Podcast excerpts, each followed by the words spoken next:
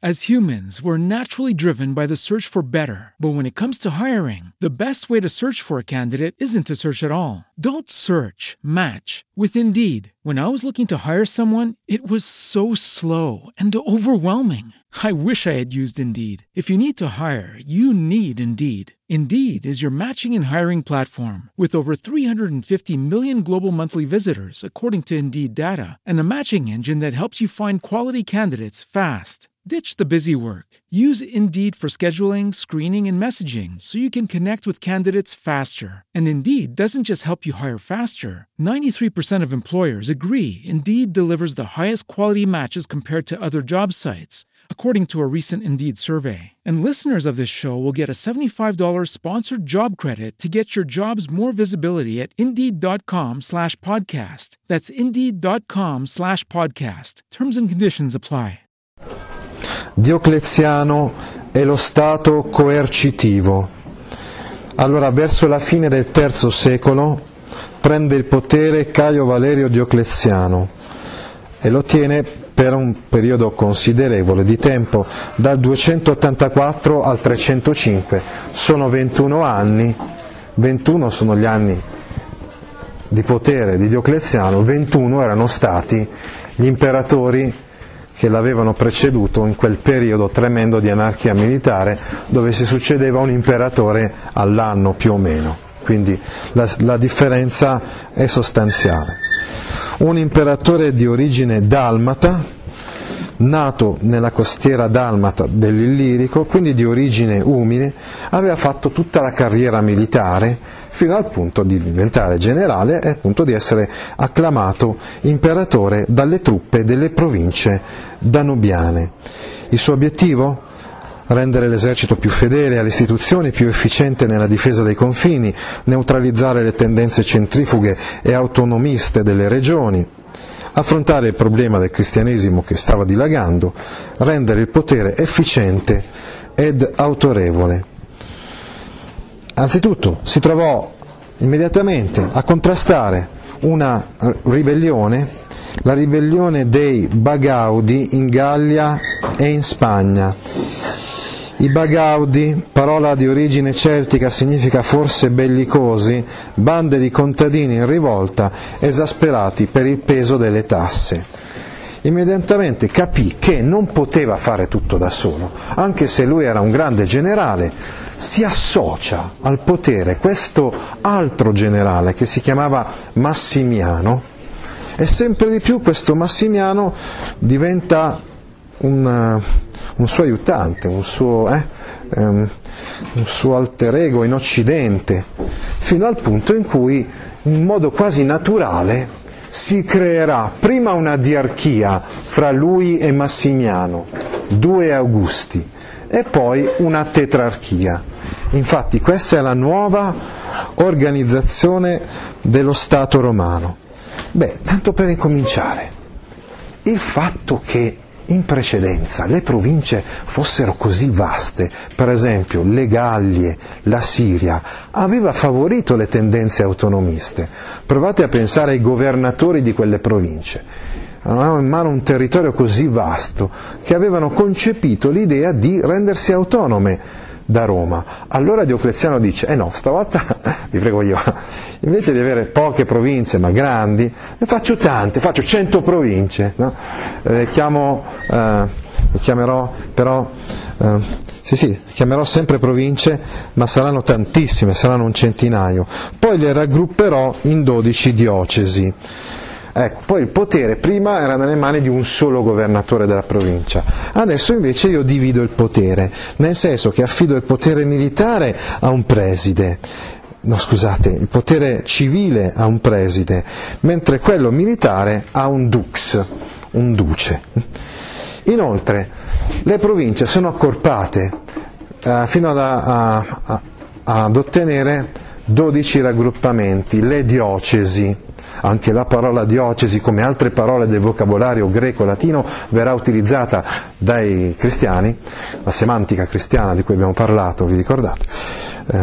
Eh, un campo ecclesiastico per indicare poi la divisione no, della, della, Chiesa, cioè la divisione regionale eh, del, della Chiesa.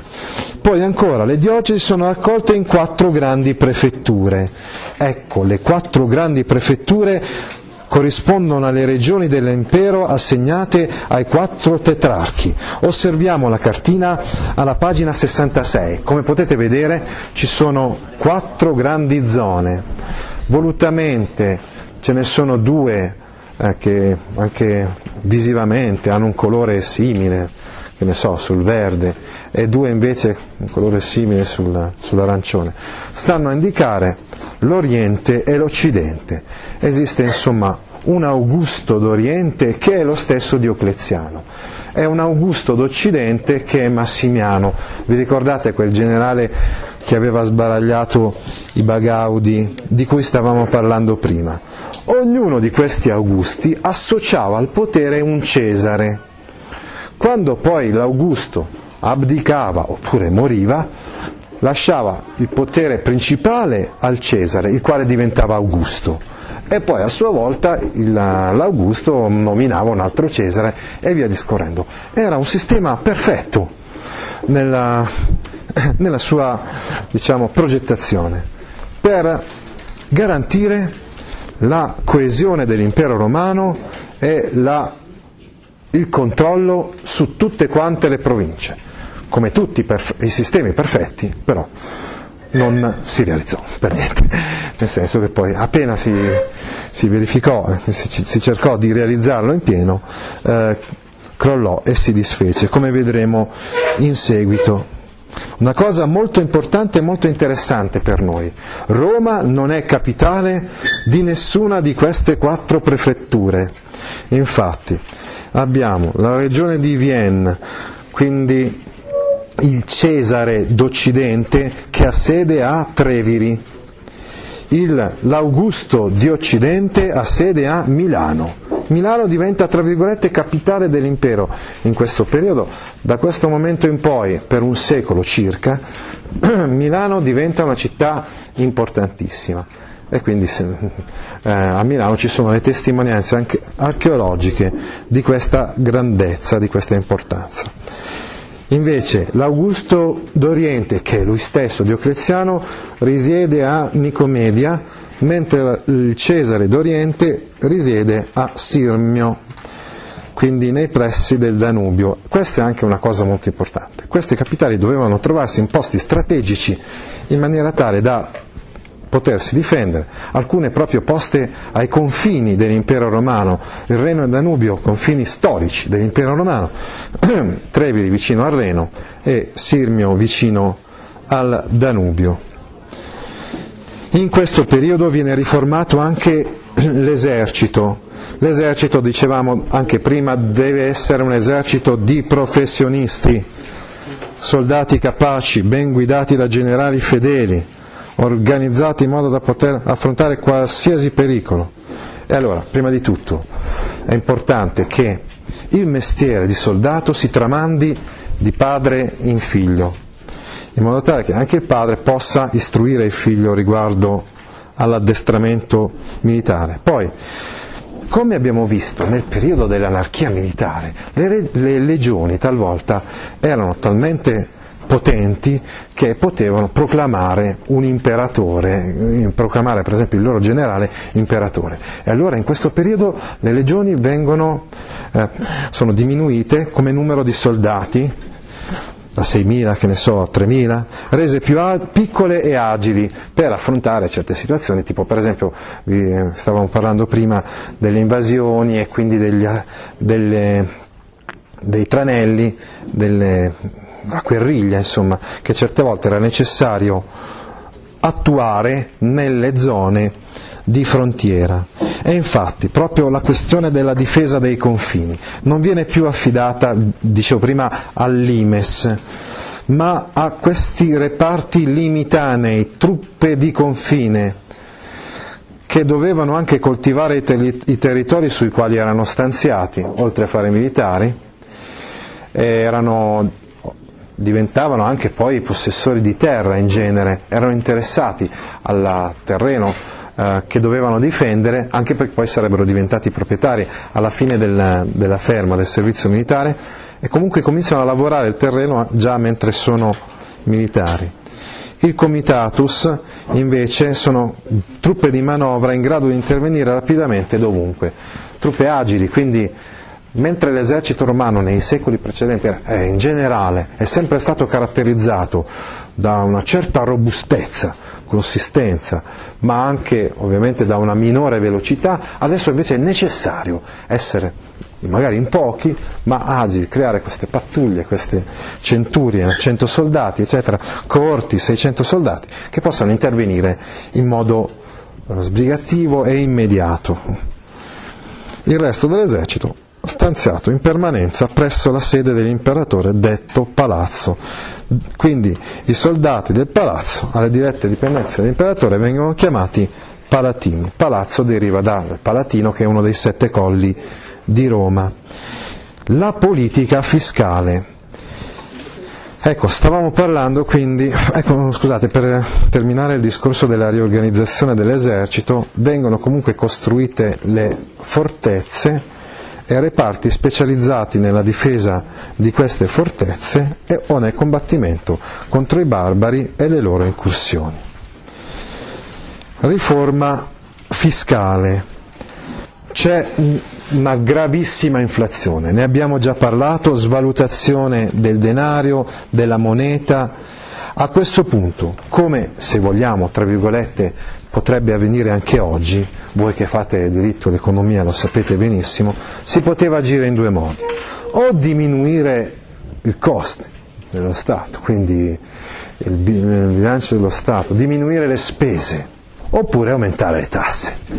le alternative sono sempre quelle. Ebbene, Diocleziano decise nettamente, decisamente la, la, seconda strada, cioè quella di aumentare le tasse, perché era suo interesse mantenere un esercito forte, ben costituito e anche eventualmente avere una rete di funzionari di vario tipo, di alcuni di questi funzionari abbiamo già parlato prima, presidi, duci e poi ancora i vicari che reggono le diocesi, quindi bisogna aumentare le tasse.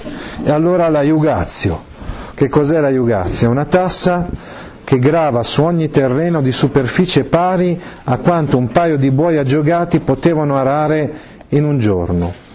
E poi ancora la capitazio, quindi una tassa che riguardava tutte quante le teste, capita, di quelli che lavoravano in campagna. Insomma, prendere più tasse, prendere tasse anche dagli italici, dai romani, quindi da quelli che non avevano mai pagato le tasse, lo Stato che interviene in modo pesante sull'economia, facendo quindi alzare i prezzi, perché è logico, se le tasse sono troppe i commercianti sono costretti a farsi pagare di più, sfavorendo l'iniziativa privata, obbligando un figlio di un contadino a fare contadino perché così poteva continuare a pagare le tasse che pagava suo padre, e un figlio di militare a fare militare, come stavamo dicendo prima, un figlio di un curiale a fare ancora il curiale. Chi erano i curiali? Erano i funzionari che dovevano riscuotere le tasse e queste tasse dovevano essere sicure, certe, sempre lo stesso di anno in anno, non potevano diminuire e quindi se per caso questo curiale non riusciva a riscuotere le tasse che doveva riscuotere, doveva pagare di persona, lui e tutti gli altri curiali messi insieme. Tanto che questi funzionari a un certo punto non vogliono più fare i curiali, perché eh, ci smenano, invece di guadagnarci eh, ci perdono. Eh, ma lo Stato impone che loro siano curiali e i figli siano curiali anche loro e i figli dei più figli e via discorrendo. Ecco cosa intendiamo con il concetto di Stato coercitivo, lo Stato, lo statalismo, come hanno sostenuto alcuni storici. I prezzi si alzano, allora abbassiamo i prezzi, Ferrer, giù il prezzo del pane. No? Eh, in questo modo eh, lo Stato doveva intervenire per eh, appunto, calmierare il calmiere dei prezzi, cioè stabilire un prezzo oltre il quale non si potesse vendere una certa merce. Sapete cosa fanno i commercianti a questo punto? Vendono la merce al mercato nero.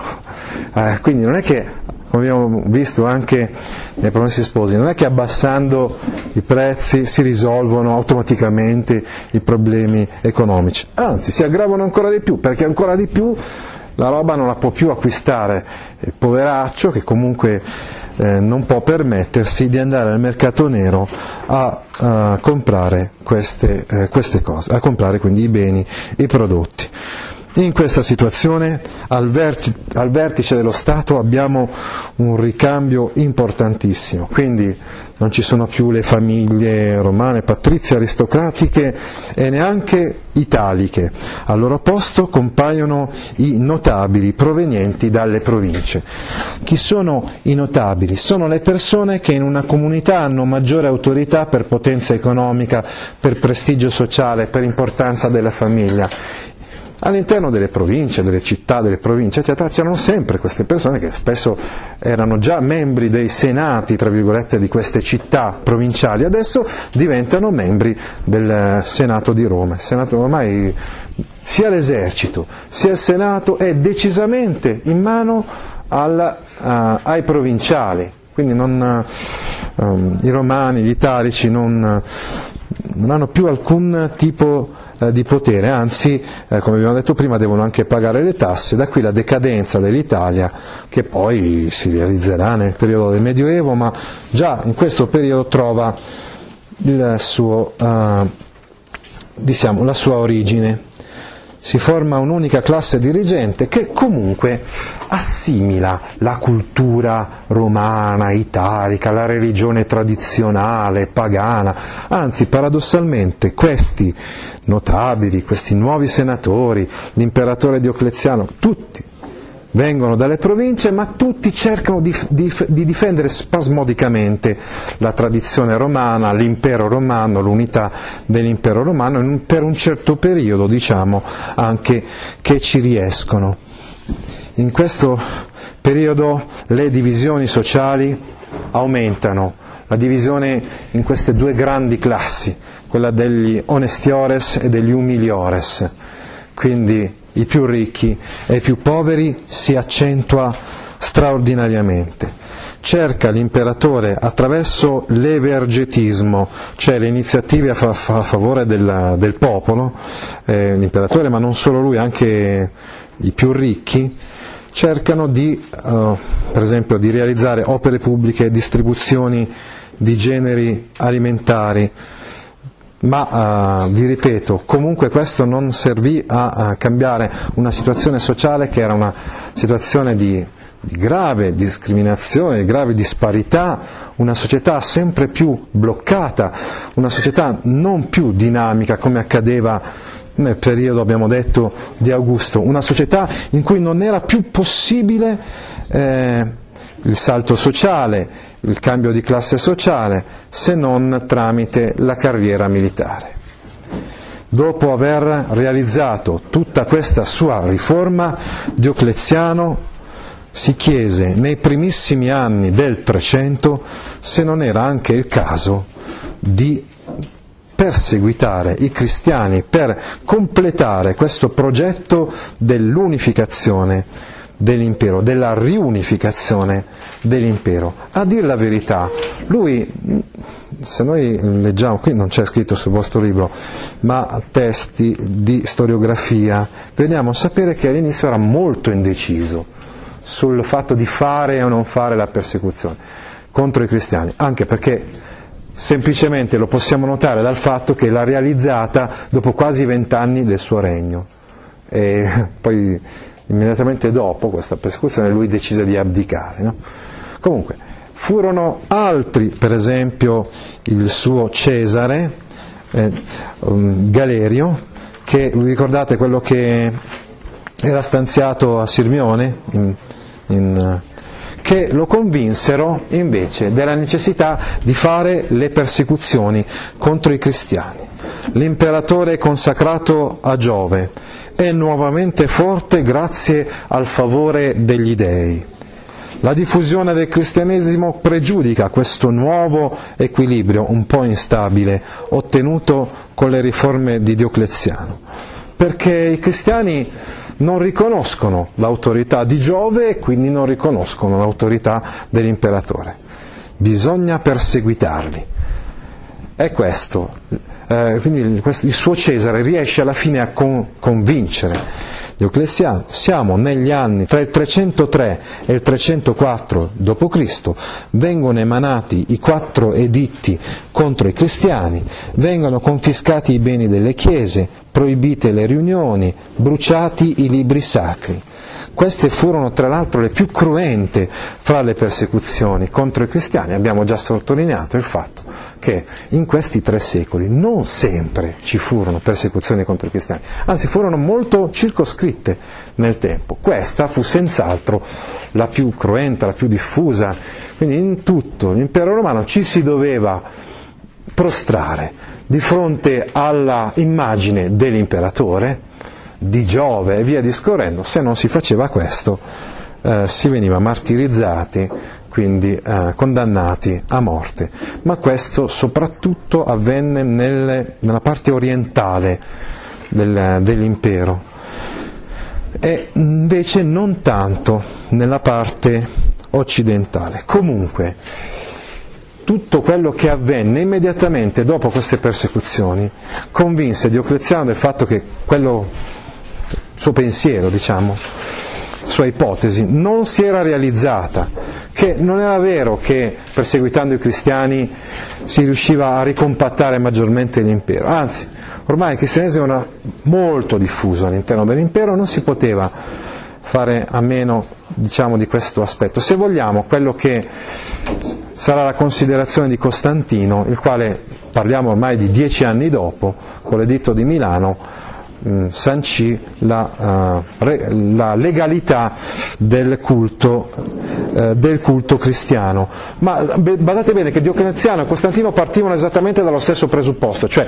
come rendere più unito l'impero romano. Diocleziano tentò in questo modo, con la persecuzione, vide che non era così, e invece Costantino vide che invece favorendo, o quantomeno favorendo la legalizzazione di questo culto, era possibile mantenere più unito l'impero. La tetrarchia intanto mostrò tutto il suo fallimento, in quanto Diocleziano appunto nel 305 abdicò, era ancora vivo, non era morto, abdica in maniera tale che il suo Cesare diventi Augusto e la stessa cosa fa Massimiano, si mettono d'accordo. Quindi il Cesare di Occidente, Costanzo Cloro, diventa Augusto e Galerio diventa Augusto in Oriente. Qui però incominciano i problemi. Infatti poi muore Costanzo Cloro e i soldati acclamano suo figlio Costantino come Augusto. Poi ancora il figlio di Massimiano, Massenzio, viene acclamato da altre legioni. Quindi chi succede a Costanzo Cloro, che era succeduto a Massimiano? Cioè succede il figlio di Costanzo Cloro o il figlio di Massimiano?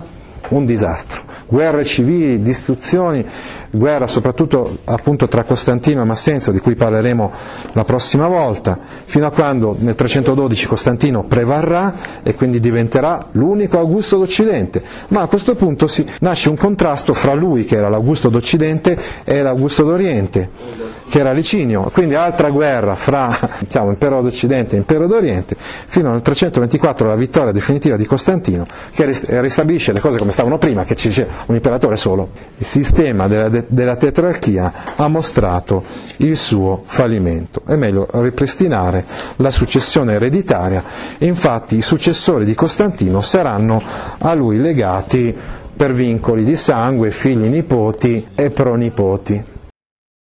As humans, we're naturally driven by the search for better. But when it comes to hiring, the best way to search for a candidate isn't to search at all. Don't search, match with Indeed. When I was looking to hire someone, it was so slow and overwhelming. I wish I had used Indeed. If you need to hire, you need Indeed. Indeed is your matching and hiring platform with over 350 million global monthly visitors, according to Indeed data, and a matching engine that helps you find quality candidates fast. Ditch the busy work. Use Indeed for scheduling, screening, and messaging so you can connect with candidates faster. And Indeed doesn't just help you hire faster. 93% of employers agree Indeed delivers the highest quality matches compared to other job sites, according to a recent Indeed survey. And listeners of this show will get a $75 sponsored job credit to get your jobs more visibility at Indeed.com slash podcast. That's Indeed.com slash podcast. Terms and conditions apply.